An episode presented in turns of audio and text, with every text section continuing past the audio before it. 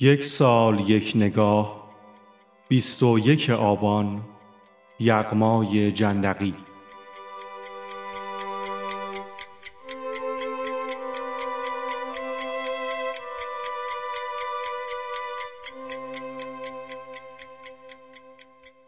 میرزا رحیم یغمای جندقی در سال هزار و صد و شصت در دهکده خور و بیابانک جندق متولد شد.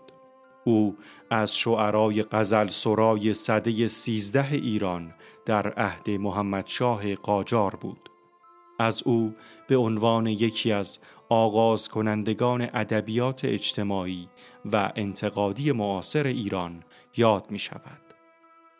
یغما در نوجوانی به سمت منشی حاکم جندق برگزیده شد و در این زمان اولین اشعار خود را با تخلص مجنون آغاز کرد. در سال هزار و دویست و شانزده حاکم مزبور سر به طغیان برداشت و در جنگ با سردار اعزامی از مرکز شکست خورد و فراری شد. با این حال یغما به منشیگری سردار زلفقار خان حاکم سمنان و دامغان پرداخت و پس از شش سال خدمت مورد خشم او قرار گرفت و به سیاهچال افتاد و کلیه اموالش ضبط و توقیف شد. او علاوه بر هجویات که جالبترین بخش اشعار اوست، غزلیاتی به شیوه معمول زمانه نیز دارد. وی به زبان عربی آشنایی و علاقه نداشت و از تازی‌نویسی بیزار بود. مجموعه آثار وی به تصحیح سید علی آل داوود به چاپ رسیده است.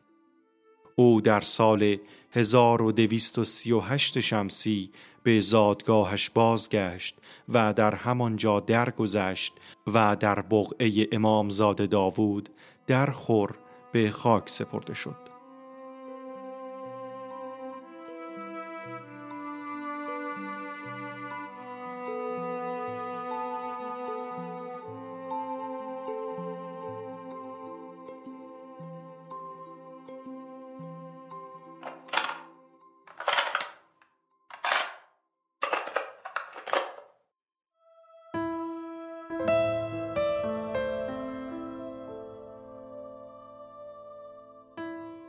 ما خراب غم و خمخانه ز می آباد است، ناصح از باده سخن کن که نصیحت باد است.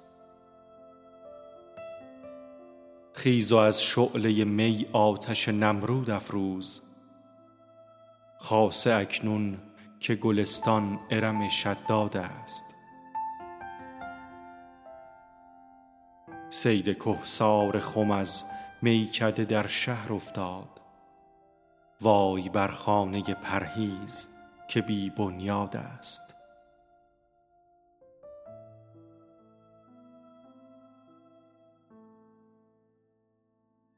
به جز از تاک که شد محترم از حرمت می، زادگان را همه فخر از شرف اجداد است. گوش اگر گوش تو و ناله اگر ناله من، آنچه البته به جایی نرسد فریاد است.